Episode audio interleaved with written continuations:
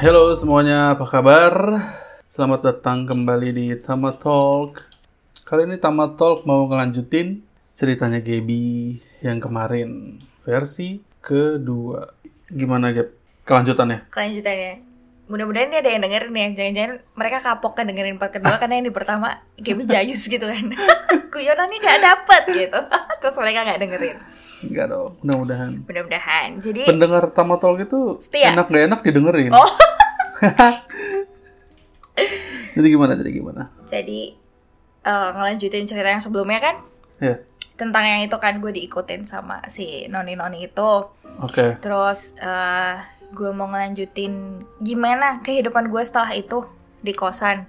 Yes. Nah, jadi kemarin sempat gue mention juga dimana setelah gue mengalami kejadian itu, uh, gue kayak jadi lebih peka gitu loh, Kak, sama hmm. hal-hal yang seperti itu. Mm-hmm. Terus, gue kan sebenarnya anaknya penakut banget, mm.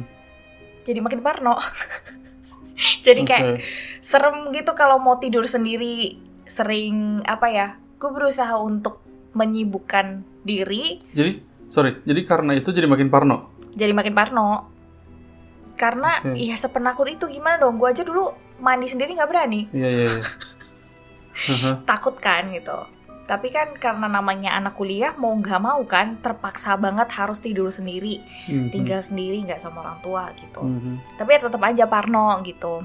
Bahkan untuk tidur dan membiarkan lampu dimatikan dalam kondisi yang benar-benar gelap banget itu, mm-hmm. gue nggak berani, karena kayak yang gue sempat cerita di part sebelumnya juga, kalau menurut gue semakin gelap itu yang kayak gitu itu justru semakin kelihatan, makin jelas, makin jelas dan makin serem.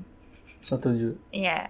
Terus uh, setelah kejadian itulah ya, gue nggak terlalu inget detailnya beberapa hmm. saat atau berapa lama setelah itu, tapi hmm. yang gue tahu gue semakin peka. Nah, ceritanya kamar gue sama kamarnya Mawar ini kan dempetan tuh. Mm-hmm. Posisinya uh, tempat tidur gue itu nempel di dinding, dan tempat tidurnya dia itu juga kayak di sebelah dinding yang nempel tempat tidur gue gitu. Mm-hmm. Jadi posisinya kayak tempat tidur kami terpisahkan satu tembok gitu doang. Paham okay. kan ya, Kak? Paham, paham, paham. Nah, kayak gitu. Terus uh, semenjak saat itu tuh gue agak takut sebenarnya buat tidur sendiri, cuman karena dipaksain itu tadi kan. Sampai satu malam, sebenarnya kejadian itu sering banget, mm-hmm. cuman gue gak pernah secara langsung membicarakan hal ini ke Mawar gitu loh. Jadi ceritanya, uh, biasanya kan kalau anak kosan itu pas weekend, mm-hmm. mereka pulang kan ke mm-hmm. rumah. Nah, gue itu adalah termasuk salah satu orang yang gak pulang ke rumah karena Uh, waktu itu ortu gue tinggal di Jakarta, jadi kayak nggak mungkin tiap minggu gue balik ke sana kecuali libur panjang. Oke. Okay. Si Mawar ini anak Banyuwangi, mm-hmm. kan masih sama-sama Jawa Timur, masih bisa lah ya pulang gitu kan, cuman kayak beberapa jam lah dari Surabaya. Gue tuh uh, pernah satu malam ketika gue tidur di kamarnya Mawar itu, gue ngerasa ada yang kayak kaki gesek-gesek dinding. Kalau orang tidur mepet dinding kan kakinya kayak agak gesek-gesek gitu kan. Kayak gitu? Iya, kayak gitu. Uh-uh. Ke tembok? Iya, ke tembok gitu. Jadi di saat itu gue gak merasa itu Mawar, eh gak merasa itu ngeganggu atau gimana? Iya, gue gak ngerasa itu ngeganggu sebenarnya. Okay. Cuman Uh, makin hari makin hari karena itu gue nggak sadar kan udah berapa hari itu kejadian. Gue penasaran nih, karena gini, gue kan ngerasa itu hampir tiap malam ya, kayak seolah-olah di kamarnya Mawar itu ada orang gitu. hmm. Tapi kalau siang atau kalau pagi pas gue bangun, kamarnya dia tuh selalu ketutup gitu. Selalu? Selalu, jendelanya tuh ketutup. Jadi kayak istilahnya tuh kamar kami berdua tuh punggung-punggungan gitu loh. Oh, I see. Nah, jadi uh, jendela kamar gue itu ngadep keluar, mm-hmm. ada pohonnya. Uh-huh. Kamarnya dia ada jendelanya juga ngadep keluar, tapi luarnya itu tempat jemuran. tempat okay. jemuran baju anak-anak kos gitu. Okay. Nah, harusnya kan kalau misalkan uh, anak baru bangun, jendela hmm. dibuka kan. Hmm. Tapi gue nggak pernah lihat itu gitu loh. Jadi even gue kayak pergi ke kampus, terus balik lagi, kamar dia tuh jendelanya selalu ketutup. Dan gue nggak pernah lihat dia keluar. Tapi malam kalau gue tidur, gue selalu merasa di kamar dia tuh ada orang. Sampai satu ketika gue ketemu sama si Mawar ini kan, mm-hmm. gue tanya gini, loh lu dari mana gitu kan. Terus dia bilang, gue baru balik dari Banyuwangi Gap, dia bilang gitu. Nah, yang bener gue bilang gitu. Terus gue nanya, lu udah berapa lama pulang? Dua minggu. Hah? Lama banget. Iya, soalnya gue udah gak ada kuliah, dia bilang gitu. Maksudnya tuh mungkin semester itu lagi gak ada kuliah atau gimana ya, gue gak tahu sih. Cuman emang waktu itu dia panjang aja gitu pulangnya, lama lama. Terus gue bilang gini, lah terus yang tiap malam gue dengerin suara gesek-gesek ya hampir tiap malam, sering ya iya sering hampir tiap malam gesek-gesek di dinding itu siapa, gue bilang gitu kan. hmm. Terus si Mawar dengan entengnya dong dia jawab kayak gini, oh itu yang kemarin gue cerita yang ngikutin gue kemana-mana Gap, itu mah ancestor gue, nggak apa-apa. Dia ngomong gitu kan cringe banget kan. Gue yang kayak, aduh, mau bilang takut tapi sungkan. Jadi yang ngikutin dia, gak ngikut dia mudik ya? Enggak. Ditinggal di kamarnya dong. Aduh. Aduh ya Tuhan. Terus ya uh, gue pikir kejadiannya akan berhenti sampai di situ saja. Uh-huh. Ternyata tidak. Hmm. Jadi ceritanya gini, kosan tempat yang pada saat itu gue tempatin itu, dia modelnya kayak persegi panjang, terus tengahnya itu bolong. Jadi kayak atapnya tuh kebuka. Kalau hujan ya udah kehujanan gitu. Hmm. Di tengahnya ada taman, enggak tanah? Tanah. Oke. Okay. Enggak literally taman sih, tapi ya kayak rapi aja gitu. Kebayang. Hmm. Terus uh, di bagian kan kalau persegi panjang dibagi dua, U di belakang yang kayak letter U gitu. Mm-hmm. Itu dipakai buat kosan. Letter U yang di depan itu mm-hmm. dipakai buat uh, rumah ibu kosnya. Hmm. Gitu. Okay. Terus uh, kosan di kamar eh kamar di kosan itu sebenarnya itu cuman ada delapan, empat di atas, empat di bawah. Hmm. Dikit kan anaknya. Jadi yeah. kami kami itu lumayan deket gitu. Hmm. Suatu ketika gue mau tidur sendiri tapi males. Hmm. Pergilah gue ke kamar temen gue. Hmm. Ya, ini itu beda. Beda, bukan si Mawar, temen satu jurusan. Melati ini. Ya, anggaplah Melati ya yeah. namanya. Udah kayak taman aja. Gue pergilah ke kamar si Melati ini. Uh. Gue buka pintunya, jegrek. Gue makin kaget. Tunggu. Kalau bertamu langsung gitu. Enggak, enggak, enggak. Ketok-ketok pintu okay. dulu. Tok-tok-tok gitu kan. Melati, mau main dong gitu kan. Uh. Dibuka sama dia, jegrek. Udah, enggak langsung kan, jegrek uh. dulu kan. Eh apa ketok dulu kan, uh. baru jegrek. Dibuka, kaget lah.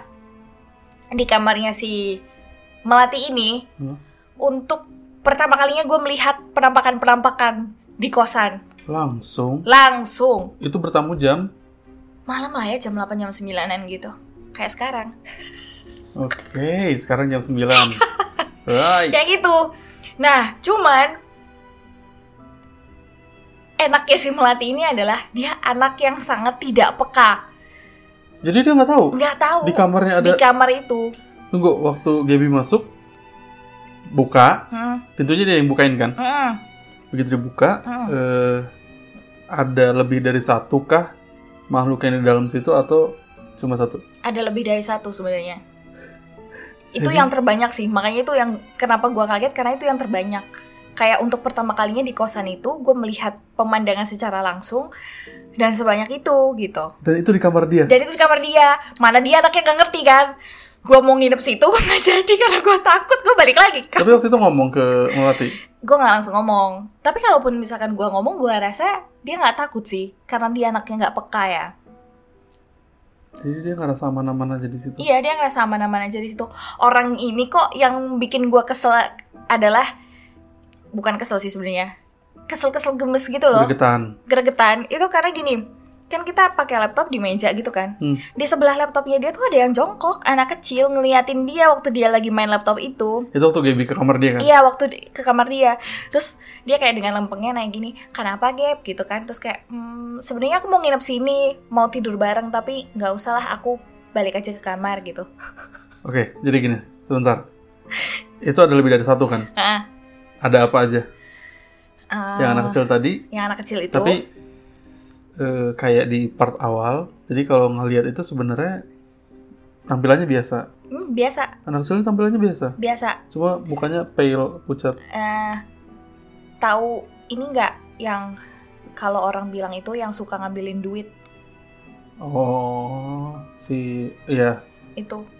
Botak dong. Iya. Botak pakai daleman.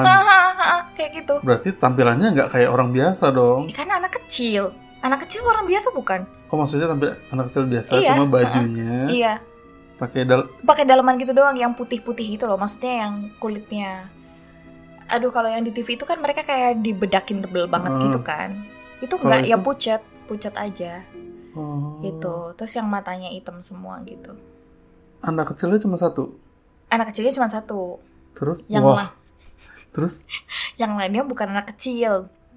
Cewek, cowok. Uh, ingat nggak ada berapa? Nggak ingat ada berapanya, tapi gue ingat ada lebih dari satu. Hmm. Yang gue notice sih, ini kan, si, si bocil. bocil ini.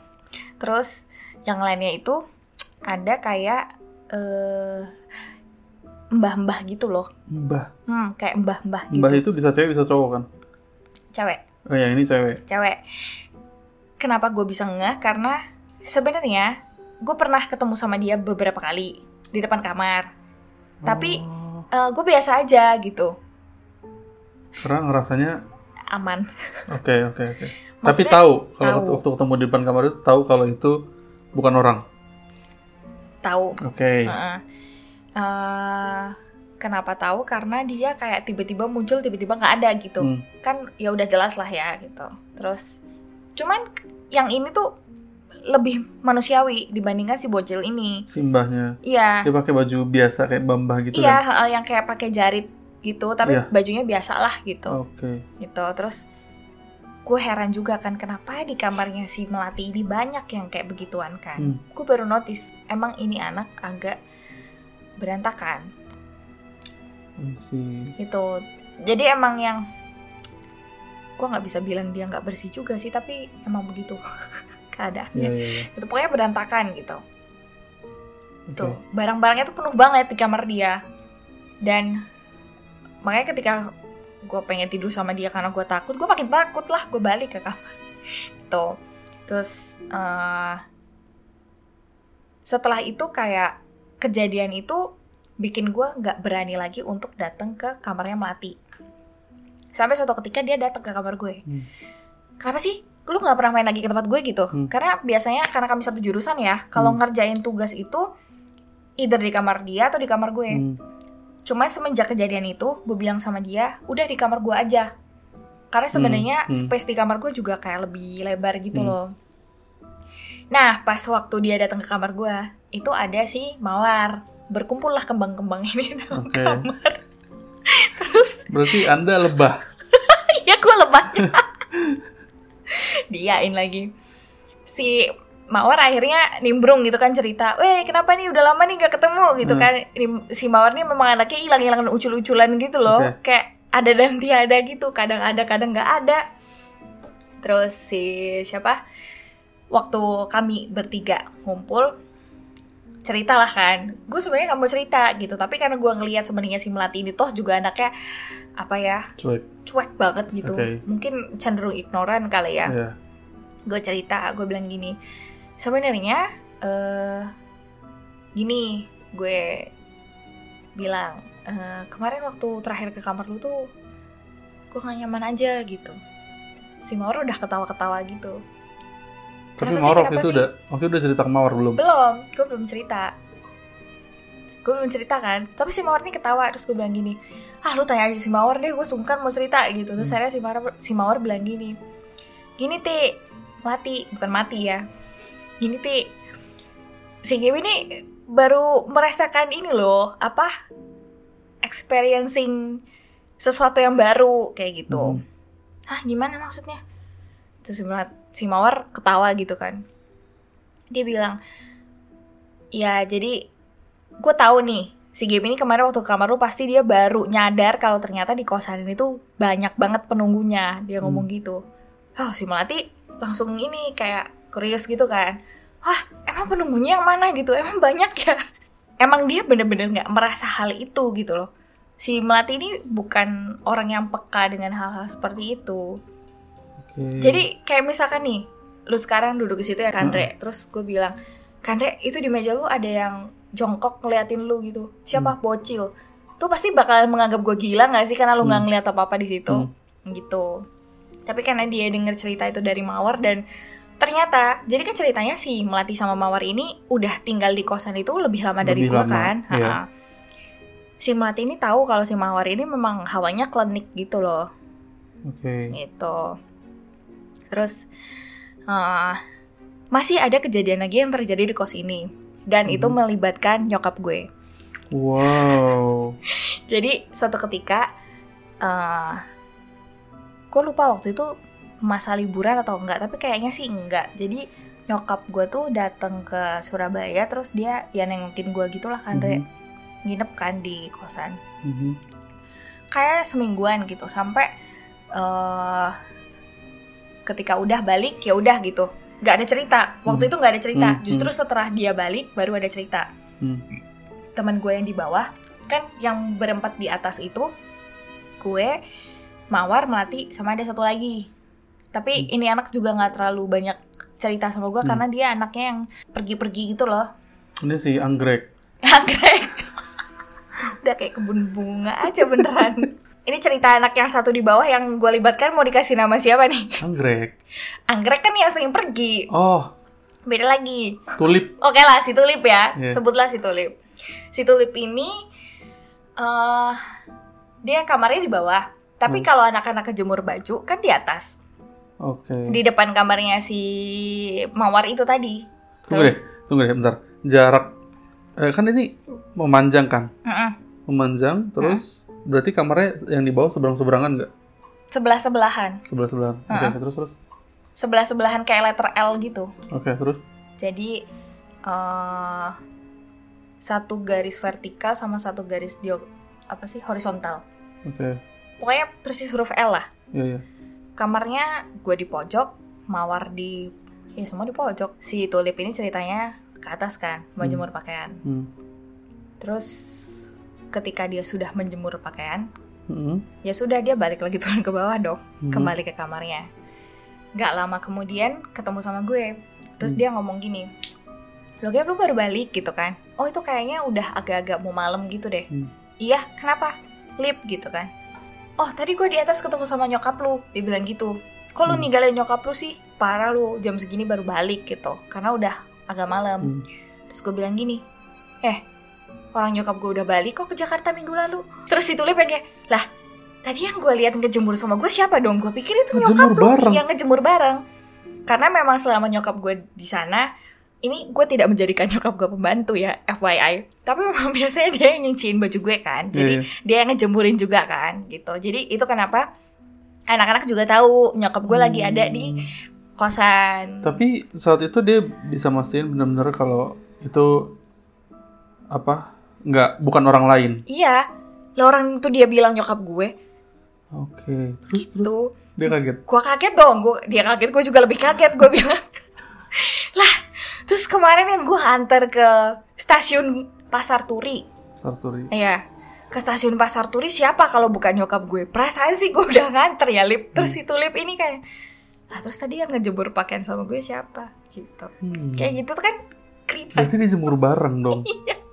Gak ngobrol, gak sempet ngobrol. Nah gue gak tahu sih, karena gue ngelihat si Tulip, apa ya, witnessing gue bilang itu bukan nyokap gue aja, hmm. dia udah pucet gitu kan. Hmm. Karena gue juga udah capek, hmm. udah malam, balik ke kamar.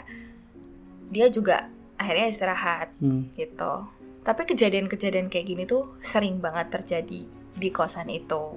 Cerita lainnya, hmm. gue tadi sempat cerita di kamar gue tuh ada jendela gede banget kan, yang ada pohon. Iya, di atasnya tuh ada pohon gitu. jendela itu nggak ada teralisnya. Jadi hmm. segede gitu nggak ada teralisnya. Kalau dibuka dari luar ya udah kejeblak gitu aja. Hmm. Terus e, kacanya tuh dia tipe yang geser gitu loh, bukan yang buka tutup buka tutup hmm. gitu. Jadi kan menurut gue sih itu kuncinya agak lebih longgar ya dibandingkan hmm. yang buka tutup buka tutup hmm. itu. Suatu ketika malam-malam itu gue ngerasa kayak wah ini ada yang nggak beres, tapi gue nggak tahu itu apa, kan Re. Jadi yang dirasain apa? Uh, kayak gue keringetan, mm-hmm. tapi berkeringat dingin, terus hawanya kayak uh, kayak ada orang yang mau datengin gue dengan marah. Oh gitu. Tapi nggak tahu siapa. Oh berasa ya? Nah itu berasa. Terus, oh itu gue capek banget sampai yang semalaman itu nggak bisa tidur. Terus gini, meja belajar itu posisinya di deket jendela. Mm-hmm. Gue tahu yang nggak beres itu dari arah si pohon ini. Mm-hmm. Saking gue ketakutannya ya, mm-hmm. gue kebelet pipis gue tahan sampai pagi. Itu H P yang gue taruh di meja belajar itu. Uh, toilet di dalam? Nggak, di luar. Pantes terus. H P yang ditaruh di atas meja belajar itu, gue nggak berani ambil. Padahal sebenarnya gue bisa ambil H P itu terus kayak minta siapa kayak gitu buat nemenin di kamar kan, nggak bisa. Itu benar-benar gue yang terjebak tidak bisa bergerak gitu loh sampai karena pagi karena takut banget separno itu. Karena selimutan aja tidur. Eh udah selimutan aja sampai keringetan basah semua gitu. Paginya nggak pagi malahan subuh loh jam hmm. limaan gitu kan udah terang ya waktu itu di sana. Baru deh gue berani bangun, gue cepet-cepet ganti baju. Buang air kecil, karena udah ditahan kan dari malam. Gue ke kamarnya si Mawar. Gue ketok pintunya, terus ternyata dia mau sholat waktu itu. Uh, terus gue bilang gini, gue boleh nggak numpang tidur di sini gitu. Terus hmm. dia bilang, lu nggak keberatan di kamar gue hmm. kayak gini, dia bilang gitu. Oh ya, ada detail yang gue tadi lupa sampaikan. Di kamar Mawar itu tiap kali gue masuk, baunya kayak ada wangi, tapi dia nggak nyimpen bunga. Kebayang. Hmm. Hmm. Tapi nggak ada asap juga, hmm. jadi bukan menyan. Cuman bukan bau dupa juga. Pokoknya ada bau yang wangi. Gimana susah mengekspresikannya, tapi ya begitulah kira-kira ke Andre ya. Gue bilang sama dia, gue numpang tidur di sini ya, berapa jam aja, bentaran gak, gak terlalu lama gitu. Gue tidur, pas gue bangun, untungnya si Mawar ini nggak kuliah. Dia uh, nungguin gue cerita kan. Terus dia nanya, kenapa sih gitu? Terus gue bilang, iya tadi malam ada yang gak beres di arah pohon itu. Terus si Mawar itu dengan entengnya dibilang gini, iya itu sebenarnya yang di depan pohon itu adalah penghuni kamar lu Gap. Cuman karena semenjak lu pindah ke situ, mereka gak bisa main di kamar itu. Mereka pindah keluar, mungkin mereka capek, akhirnya mereka marah gitu. Terus gue kayak, what the hell? Kamu gak pernah bilang sama aku pada saat itu Mawar, gue bilang gitu. hmm. Si Mawar bilang, ya karena gue pikir itu gak akan jadi masalah. Soalnya semenjak lu pindah ke kamar itu uh, itu yang ada main-main di kamar itu tuh udah keluar semua gitu Gap gitu. okay. Terus gue kayak, wah parah nih, lu gak pernah cerita. So, ya si Mawar bilang sih ya, kalaupun gue cerita lu pasti takut kan. hmm. Karena itu uh, emang kosan pertama, hmm. jadi kayak gue tinggal di situ agak cukup lama gitu kan, Re. Hmm. Ya udah, terus akhirnya karena setelah itu gue merasa wah ini kayak sudah tidak bisa dibiarkan, gue memutuskan untuk pindah. Pindah dari pindah situ. Dari situ. Setelah berapa lama? Lupa. Oke. Okay. Dua semester apa tiga semester gitu di situ. Hmm. Apa lumayan lama lah. Terus hmm. pindah, ketemulah sama teman-teman baru. Rumahnya lebih besar. Kalau tadi lingkungannya cuman berdelapan, ini kayak banyak banget gitu. hmm. uh, Bersyukurnya di rumah ini gue gak pernah ada kejadian yang seaneh di kosan sebelumnya.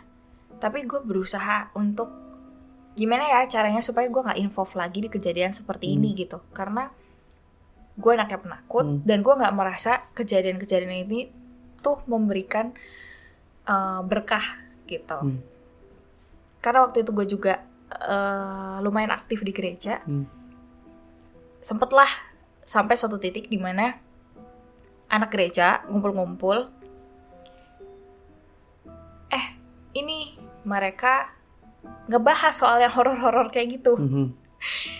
Ketika mereka cerita, gue yang kayak udahlah dengerin aja, karena okay. menurut gue cerita gue kayaknya lebih serem mm-hmm. gitu. Lu cuma ngeliatin doang cuy, gue diikutin kemana-mana tuh dan mm-hmm. menurut gue serem. Terus uh, dari ketika mereka cerita-cerita itu, gue lupa ada selentingan entah orangnya sendiri yang bilang atau temennya yang bilang, tapi ada juga nyokapnya temen gue di gereja itu yang bisa mm-hmm. kayak gue gitu, bisa lihat hal-hal seperti itu. Okay. Terus uh, akhirnya gue ngobrol langsung nih sama anaknya, sama si teman gue ini mm-hmm. yang ibunya bisa kayak gitu. Gue tanyakan, emang bener ya nyokap lu bisa lihat-lihat kayak gini? Iya, dia bilang gitu. Nah ternyata nih nyokapnya dia mm-hmm. itu bisa perform apa sih exorcism itu loh. Ketika gue sharing sama dia, temen gue ngomong gini, kak, lu pernah lihat apa aja gitu kan. Terus gue ceritain, gue pernah lihat kayak gini gini gini gini, gue pernah diikutin yang seperti ini, yang gue lihat adalah yang seperti ini gitu. Terus dia bilang, ah kalau lihat orang yang kayak habis kecelakaan, terus kepalanya pecah, berdarah-darah gitu pernah nggak gitu kan. Terus gue bilang nggak pernah. Jadi emang sejauh gue hidup yang gue lihat itu cuman yang kayak manusia tapi hawanya bukan manusia gitu. Oke. Okay. Bocil tadi kan juga masih manusia kan ya itu kan? Ya tapi tampilannya udah beda aja gitu loh. Ah oh, ya ya ya, ya tampilannya udah nyentrik lah ya dia yeah. untuk anak seumurannya. Yeah. Jadi ketika gue cerita itu ke dia, uh, terus dia bilang kalau lu bisa lihat yang seperti itu, bisa nggak lihat yang kayak baiknya gitu? Terus gue bilang, yang baiknya ini yang seperti apa gitu? Apakah yang seperti manusia tapi mm-hmm. baik mm-hmm. atau hawanya enak atau seperti apa mm-hmm. Terus dia bilang bukan, yang baik itu yang malaikat, dia bilang gitu. Serius lah. Terus gue kayak, hah emang ada ya malaikat? Terus gue bilang sebentar, gue mikir tuh sampai ketika dia nanya, gue mikir mm, gue nggak lihat yang dia bersayap atau seperti gambaran malaikat pada umumnya hmm. sih, tapi ya, sejauh ini yang gue lihat hanya seperti itu saja. Yang menurut gue, itu tidak baik. Karena segala sesuatu hal yang tidak berasal dari Tuhan itu jahat, bukan? Terus teman gue bilang, ya udah, sekarang tinggal lunya aja, Gap.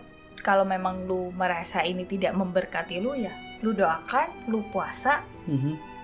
Supaya lu tahu uh, maksud dan tujuannya Tuhan kasih kapasitas lo buat lihat-lihat yang seperti ini tuh apa. Mm-hmm.